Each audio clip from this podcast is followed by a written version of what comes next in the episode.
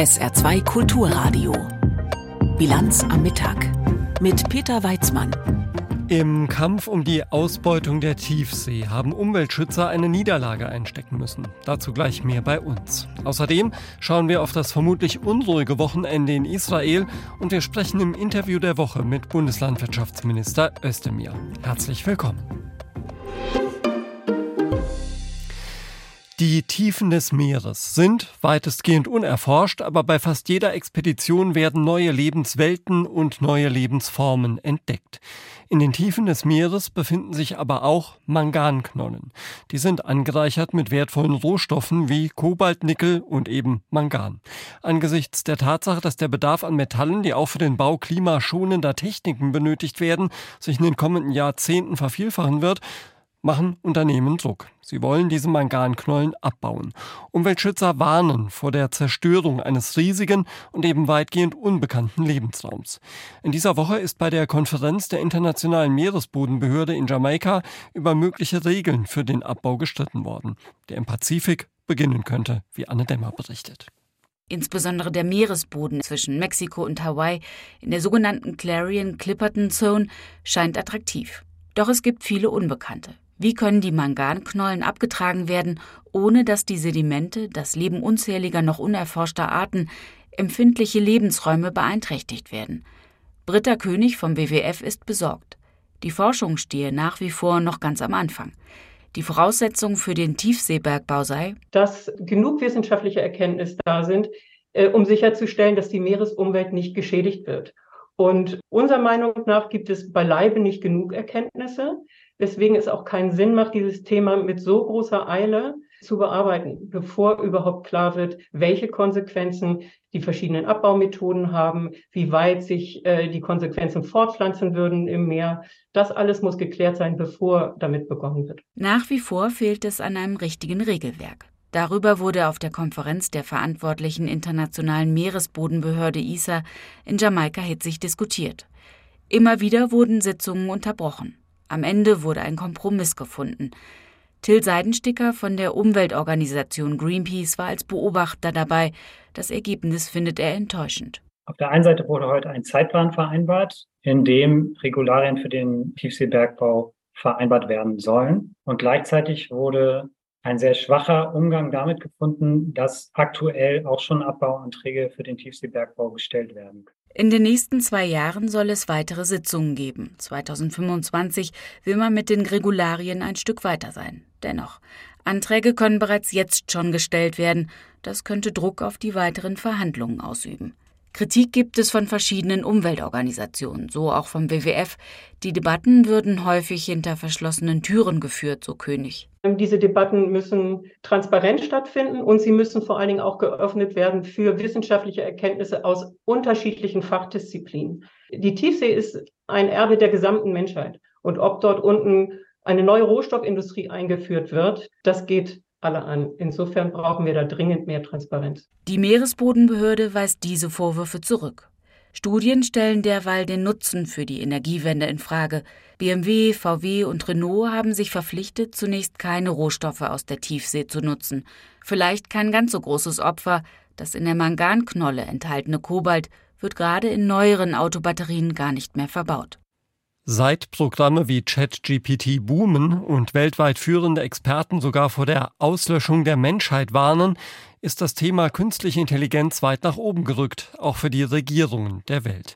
Beim letzten G7-Gipfel stand es auf der Tagesordnung. Auf EU-Ebene wird derzeit eine weitgehende Kennzeichnungspflicht für KI-generierte Inhalte im Rahmen eines umfassenden KI-Gesetzes diskutiert und Bundesdigitalminister Wissing von der FDP fordert neben einer Kennzeichnung von Bild- und Tonaufnahmen auch die Einführung eines KI-Siegels für Texte.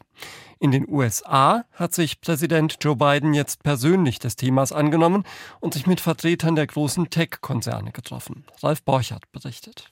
Künstliche Intelligenz ist ein Thema, das Präsident Joe Biden persönlich bewegt. Das hat er in den vergangenen Monaten mehrfach deutlich gemacht. Das betonte er auch diesmal. We'll see more technology change in the next 10 years or even in the next few years than we've seen in the last 50 years. That has been an astounding revelation to me, quite frankly. Wir werden in den nächsten zehn oder noch weniger Jahren mehr technologischen Fortschritt erleben als in den vergangenen 50 Jahren. Das war für mich ehrlich gesagt eine verblüffende Einsicht, so Biden nach seinem Treffen mit Unternehmern im Weißen Haus. Und Biden machte deutlich, er wolle nicht den gleichen Fehler machen wie Vorgängerregierungen bei der Einführung sozialer Medien, den Fehler mangelnder Kontrolle. Social media has shown us the harm that powerful technology can do without the right safeguards in place. Soziale Medien haben uns den Schaden vor Augen geführt, der durch machtvolle Technologie ohne die richtigen Regularien entstehen kann, so Biden. Amazon, Google, Meta, Microsoft, OpenAI und zwei weitere kleinere Unternehmen haben unter anderem zugestimmt, Videos und Audios, die mit Hilfe künstlicher Intelligenz produziert wurden, zu kennzeichnen. Zudem sollen Produkte auch durch externe Experten getestet werden, bevor sie auf den Markt kommen. Allerdings, die Regularien sind bisher recht allgemein formuliert und die Verpflichtungen sind freiwillig, bleiben also ohne Sanktionsmechanismen. Diese sollen folgen, betonte US-Handelsministerin Gina Raimondo im Fernsehsender CNBC. Uh. Am Ende wird der Kongress ein Gesetz verabschieden, das Biss hat und Strafen bei Nichteinhaltung vorsieht. Aber das nimmt Zeit in Anspruch. Darum sagen wir, lasst uns das jetzt als ersten Schritt machen. Der Vizechef von Microsoft, Brad Smith, betonte nach dem Treffen im Weißen Haus, die Unternehmen hätten selbst ein Interesse Interesse an gemeinsamen Regeln und Kontrollmechanismen. Wir erschaffen diese Technologie für all das Gute, was sie tun kann. Krankheiten früher erkennen, neue Krebstherapien entwickeln, Bildungsmöglichkeiten für Kinder verbessern, so Smith. Aber lasst uns gleichzeitig deutlich die Risiken benennen. Let's be equally clear-eyed about the risks. Das größte Risiko sieht der Microsoft-Vizechef nicht darin, dass künstliche Intelligenz außer Kontrolle gerät, dem Menschen sozusagen davon galoppiert. Er sieht es vielmehr im gezielten Missbrauch durch bösartige Akteure, ob Einzelpersonen oder andere Staaten. Die größte unmittelbare Gefahr, laut Smith, die Beeinflussung der nächsten US-Präsidentschaftswahl. Wir brauchen konkrete Gegenmaßnahmen bis Jahresende, damit wir mit tatsächlichen Kontrollen ins Wahljahr 2024 gehen, so der Microsoft Manager. Der demokratische Mehrheitsführer im US-Senat, Chuck Schumer, hat angekündigt, auch die Sommerpause für Expertenanhörungen zu nutzen, um den Gesetzgebungsprozess im Herbst zu beschleunigen. Nach den Worten von Scott Neekum, Professor an der Universität von Massachusetts in Amherst, wird es äußerst schwierig für den Gesetzgeber, mit der Entwicklung Schritt zu halten. Künstliche Intelligenz hat sich unglaublich schnell entwickelt in den letzten Jahren, viel schneller als irgendjemand vorausgesagt hat, so Neekum im Radiosender NPR. KI hat enorme Vorteile, wenn wir sie kontrollieren können. Die Forschung zu den Risiken zur notwendigen Regulierung hinkt eindeutig hinterher. Wir brauchen Zeit, um aufzuholen. Ralf Borchardt hat aus Washington berichtet. Am Montag soll es die entscheidenden Abstimmungen geben im israelischen Parlament über den von der Regierung geplanten Umbau der Justiz, der in den Augen vieler Israelis eher ein Abbau der Justiz werden soll. Gestern hatten schon mal mehr als 1000 Reservisten der Luftwaffe in einem Brief angekündigt, nicht mehr zum Dienst zu erscheinen, sollte dieses Gesetz verabschiedet werden. Verteidigungsminister Galant hat nun verlauten lassen, er ergreife Maßnahmen, um einen breiten Konsens zu erreichen und die Sicherheit des Staates Israel zu gewährleisten. Kundgebungen und Störaktionen wird es aber auch an diesem Wochenende auf den Straßen Israels geben. Zeit für einen Kurswechsel der Regierung, meint unser Israel-Korrespondent Björn Dake. Hier sein Kommentar. Was muss eigentlich noch passieren, dass Benjamin Netanyahu auf sein Volk hört? Seit vielen Wochen gehen die Menschen hier in Israel auf die Straße. Praktisch rund um die Uhr ziehen einzelne Gruppen mit israelischen Flaggen durch die Straßen von Tel Aviv. Sie haben Angst um ihr Land, Angst um die Demokratie, auf die sie hier doch so stolz sind. Die Polizei greift mittlerweile hart durch. Doch die Proteste sind zu groß, um sie mit Tränengas und Wasserwerfern zu zerstreuen. Im ganzen Land sind die Menschen in Aufruhr. Das Wort Bürgerkrieg fällt jetzt immer öfter. Und was macht der Regierungschef? Er hält eine Fernsehansprache zur besten Sendezeit und beschimpft seine Gegner. Nicht er handele undemokratisch, sondern sie. Er sei bereit zu einer Einigung mit der Opposition, ohne zu sagen, wie die aussehen könnte. Netanyahu hat sich nationalistischen, rechtsextremen und streng religiösen Kräften ausgeliefert, um an der Macht zu bleiben. Nur scheint er jetzt die Kontrolle verloren zu haben. Sicher, er hat auch Unterstützer für seine Pläne. Vielen Siedlern, Ultraorthodoxen und Nationalisten sind die Freiheiten der Justiz in Israel schon länger ein Dorn im Auge. Für sie vertreten Staatsanwälte und Richterinnen das liberale, zu weltliche Israel. Sie wünschen sich mehr Einfluss der Religion. Und dann haben Netanyahu und einzelne seiner Koalitionspartner natürlich noch persönlich eine Rechnung offen mit der Justiz. Der Regierungschef steht vor Gericht wegen Korruptionsvorwürfen. Der Chef der ultraorthodoxen Schas-Partei ist außer sich, weil das oberste Gericht seine Ernennung zum Minister verboten hat. Der Mann ist verurteilt wegen Betrugs und Bestechlichkeit. Wenn Netanyahu schon nicht auf die Wirtschaftsverbände hört, die Gewerkschaften, die Ärzteverbände, Wissenschaftler und alle anderen, die gegen diese Justizreform sind, dann sollte er wenigstens auf die hören, die diese Demokratie verteidigen. Auf den Polizeichef von Tel Aviv, der seinen Job aufgibt, weil er die Demonstranten nicht von den Straßen knüppeln will. Auf die Soldatinnen und Soldaten, die sich fragen, was für ein Land sie da eigentlich verteidigen sollen. Netanyahu muss jetzt die Notbremse ziehen. Er muss diese Reform stoppen. Ein Umbau der Justiz gelingt nur zusammen mit der Opposition. Das war die Meinung von Björn Darke, gehört hier in der Bilanz am Mittag auf SA2 Kulturradio. Bevor wir im Interview der Woche gleich mit Bundeslandwirtschaftsminister Özdemir sprechen, haben wir jetzt erstmal die Meldungen für Sie mit Tanja Philipp Murer. Russland wirft der Ukraine vor, die russische Grenzregion mit Streumunition beschossen zu haben. Der Gouverneur der russischen Grenzregion Belgorod Gladkov erklärte, die ukrainische Armee habe gestern den russischen Ort Schurawlewka mit 21 Artilleriegeschossen und drei Ladungen Streumunition angegriffen. Verletzte oder Schäden habe es nicht gegeben. Die Ukraine wirft Russland vor, gestern Abend eine Ortschaft im Donbass aus der Luft bombardiert zu haben. Dabei seien mindestens vier Menschen getötet und drei weitere verletzt worden. Der russische Krieg gegen die Ukraine hat das Treffen der G20 Energieminister in Indien überschattet. Wegen der Blockade unter anderem Russlands einigten sich die 20 führenden Industrie- und Schwellenländer nicht auf ein höheres Tempo beim Ausbau erneuerbarer Energien. Es gab keine gemeinsame Abschlusserklärung. Wirtschaftsminister Habeck hatte bei dem Treffen erklärt, der Ausbau erneuerbarer Energien sei auch wichtig für die Energiesicherheit. Zugleich verurteilte er den russischen Krieg gegen die Ukraine. Die griechische Küstenwache hat im Mittelmeer etwa 100 Migranten aufgegriffen. Wie der staatliche Rundfunk in Athen berichtet, wurden dabei außerdem drei Männer als mutmaßliche Schleuser festgenommen. Schleuserbanden versuchen immer wieder, Migranten über das Mittelmeer in EU-Länder zu bringen.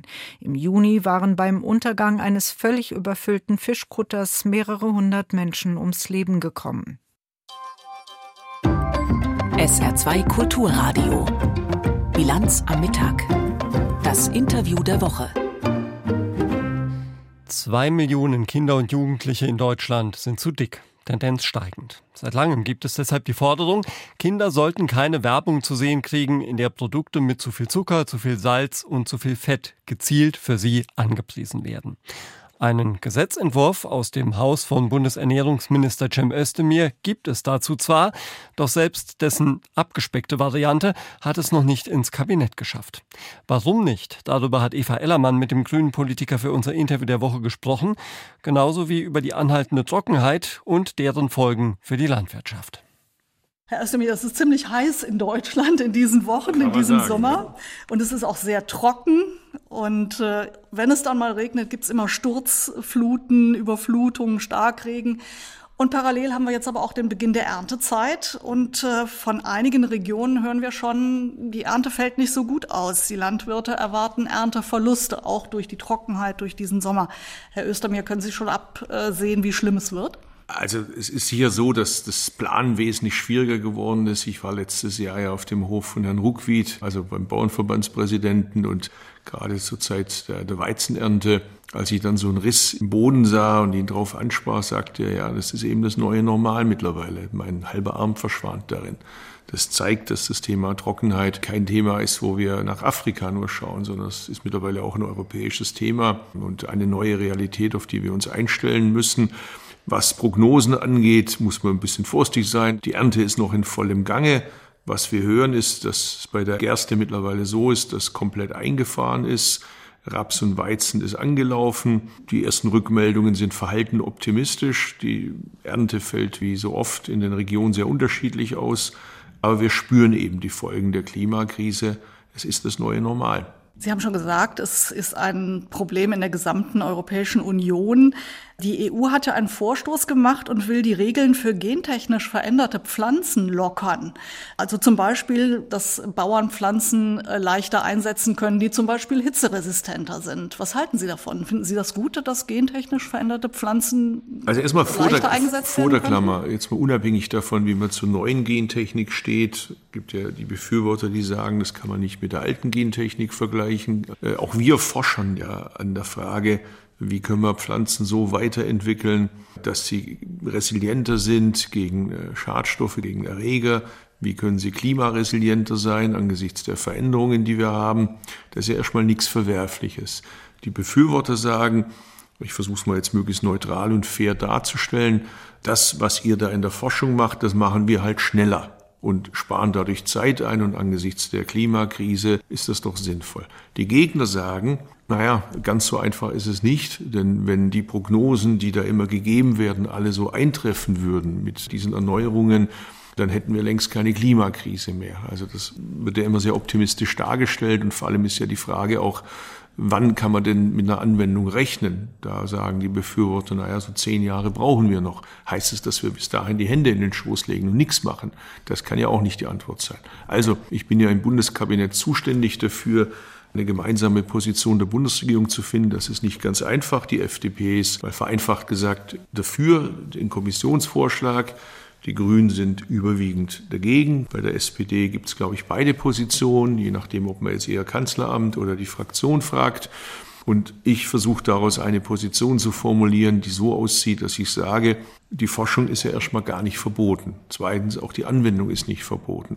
Was wir allerdings brauchen, ist, dass diejenigen, die sich bewusst dafür entschieden haben, gentechnikfrei zu sein, dass die künftig am Markt noch eine Chance haben, indem sie ihre Eigenständigkeit auch dokumentieren können.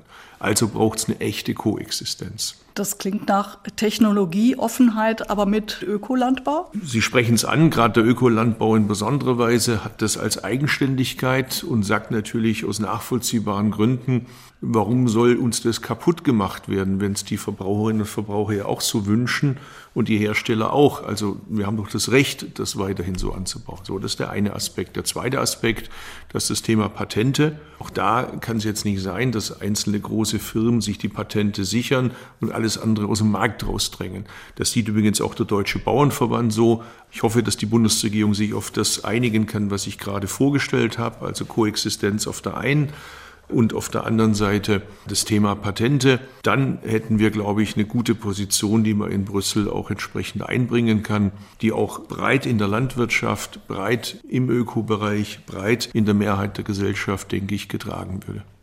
Jetzt hat das EU-Parlament ja gerade noch eine andere Entscheidung getroffen mit Auswirkungen auch auf die Landwirtschaft, nämlich das Renaturierungsgesetz auf den Weg gebracht mit einer relativ knappen, aber doch Mehrheit. Da ist der Bauernverband ja nicht so begeistert davon. Sie haben das begrüßt.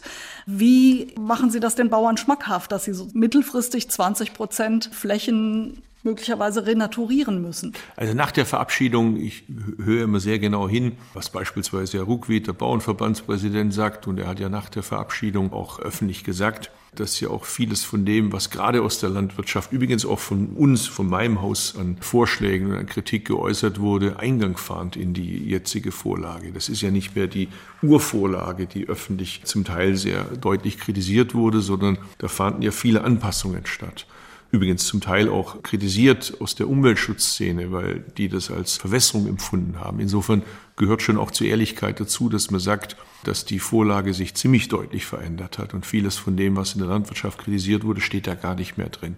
Mein Ratschlag ist, dass wir nicht in die alten Schützengräben zurückfallen und das Thema Ernährungssicherung Klimaschutz, Biodiversität gegeneinander ausspielen. Wir sind da weiter, gerade in Deutschland. Ich erinnere dran, wir hatten die Zukunftskommission Landwirtschaft, da saßen Vertreter der Landwirtschaft genauso drin wie Vertreter des Umwelt- Naturschutzes, der Wissenschaft, der Wirtschaft, der Gesellschaft, also breitester Schichten. Man hat sich da auf gemeinsame Kompromisse geeinigt.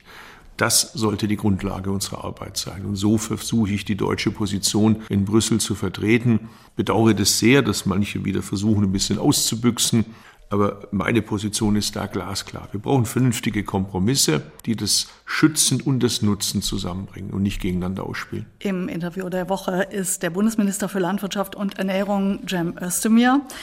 Herr Özdemir, nach dem Heizungsgesetz, der Kindergrundsicherung und dem Selbstbestimmungsrecht gibt es für die Grünen und die FDP in der Koalition einen weiteren Zankapfel und der fällt in Ihre Verantwortung, nämlich die Werbung für ungesunde Lebensmittel, die sich an Kinder richtet, sehr einzugrenzen, zumindest äh, zu bestimmten Zeiten im Fernsehen und in einem bestimmten Umkreis um Kitas und Schulen soll diese Werbung, die sich gezielt an Kinder richtet, nicht mehr zu sehen sein. Sie haben Ihren ursprünglichen Entwurf vom März nochmal entschärft und trotzdem sagt die FDP immer noch, fürs Essen sind die Eltern zuständig, das bringt nichts. Warum können Sie Ihren Koalitionspartner nicht überzeugen? Erstmal habe ich mir das ja nicht aus den Fingern gesaugt, sondern steht in der Koalitionsvereinbarung drin und die setzt sich um. In der Koalitionsvereinbarung gibt es einen glasklaren Auftrag, dass die Bundesregierung das regeln soll. Produkte, die sich an Kinder unter 14 Jahre richten und zu viel Zucker, Salz oder Fett enthalten und damit äh, dazu beitragen, dass bis zu zwei Millionen Kinder in Deutschland entweder übergewichtig sind oder gar Adipositas haben. Von den Kindern, die Adipositas haben, 90 Prozent behalten es ihr Leben lang. Das heißt, sie haben eine kürzere Lebenserwartung, sie haben einen Verlust an Lebensqualität mit all den Konsequenzen. Und wenn man mal den humanitären Aspekt mal weglässt für eine Sekunde, was man eigentlich gar nicht kann, auch die gesundheitlichen Belastungen mit weit über 60 Milliarden Euro jedes Jahr, das ist doch Irrsinn pur, was wir da machen. Und es ist ja auch nicht so, dass das gleichmäßig über die Gesellschaft verteilt wäre. So, und das hat nichts mit Gerechtigkeit zu tun, dass wir sagen, die Chancen in Deutschland hängen davon ab, ob deine Eltern Bildungsbürger sind, ob deine Eltern Akademiker sind, ob deine Eltern sich gut auskennen. Für uns sind alle Kinder gleich viel wert, reich oder arm. Das kann nicht sein, dass die Chancen in Deutschland sich nach dem Einkommen der Eltern bemessen. Natürlich gehört da viel dazu. Dazu gehört der Schulsport. Dazu gehört, dass wir in den Schulen, übrigens auch in den Kitas, dringend Küchen brauchen, dass dort am besten das Essen frisch zubereitet wird. Dazu gehört ja auch, dass wir die Eltern besser informieren, einbeziehen, überall da, wo es geht.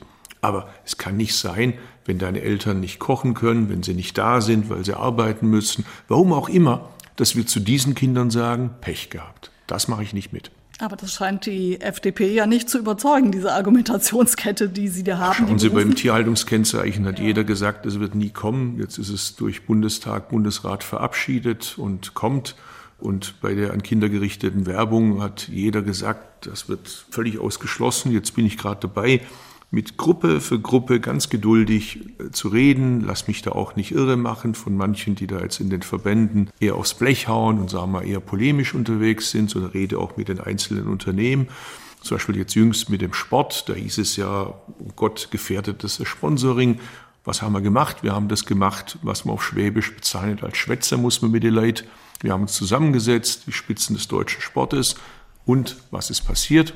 Wir haben gute Ergebnisse erzielt und kriegen da jetzt gute Lösungen hin. Ähnlich habe ich es bei den Bäckern gemacht. Die hatten Sorge, wird dann vielleicht das Schaufenster reguliert. Dann haben wir gesagt, das brauchen wir gar nicht, also haben wir es rausgenommen. Also wir finden da gute Lösungen. Wer sich mit mir nicht einigen kann, kann sich mit niemand einigen. Ja, aber offenbar fühlen sich doch viele bevormundet. Der äh, Bundesverband der Ernährungsindustrie wirft ihnen vor, einen ideologisch geprägten Ernährungsstil für die ganze Bevölkerung durchsetzen zu wollen, so nach dem Motto, die regieren in unseren Kühlschrank rein sein. Das war ja auch schon, schon so ein bisschen der Reflex bei anderen Gesetzesvorhaben, dass es heißt, man will uns vorschreiben, wie wir zu leben haben. Man will uns vorschreiben, wie wir zu heizen haben. Man will uns vorschreiben, wie wir zu essen haben. Also gibt ja die jüngste Umfrage. Die Umfrage zeigt, dass ich über zwei Drittel Zustimmung habe. Übrigens über die Parteigrenzen hinweg. Auch alle drei Koalitionsfraktionen ihrer jeweiligen Wählerschaft sagt die Mehrheit Ja zu meinem Gesetzentwurf. Schauen Sie, ich komme aus Baden-Württemberg. Da hat man Mittelstand quasi in der DNA, wenn man Politiker ist. Sonst wird man in Baden-Württemberg nicht erfolgreicher Politiker. Und ich verstehe ein bisschen was von Wirtschaft. Ich habe ja jetzt bei dem Thema Lebensmittelverschwendung mit der deutschen Wirtschaft eine freiwillige Vereinbarung geschlossen. Die geht weiter, wie die Franzosen und die Spanier per Gesetz gemacht haben. Und im Gegensatz zu denen wird bei uns auch noch Monitoring gemacht. Das heißt, es wird laufend überprüft. Ich bin ein großer Fan von freiwilligen Vereinbarungen. Aber ich bin auch nicht ganz naiv und hinter die Fichte führen lasse ich mich jetzt auch nicht. Und ich habe mir das mal angeschaut. Ich gebe Ihnen mal ein Beispiel, Frühstückscereal. In einer durchschnittlichen Schüssel haben wir zum Teil mehr als 50 Prozent Zucker. Können Sie mir erklären, warum das sein muss? Braucht es das für den Geschmack? Braucht es das für die Ernährung? Also, sorry, das muss nicht sein. Die gleichen Produkte, die wir zum Teil hier in Deutschland haben, werden in Großbritannien mit weniger Zucker angeboten. Und die schmecken genauso gut. Und jetzt raten Sie mal, wie der Absatz dort ist. Nicht schlechter.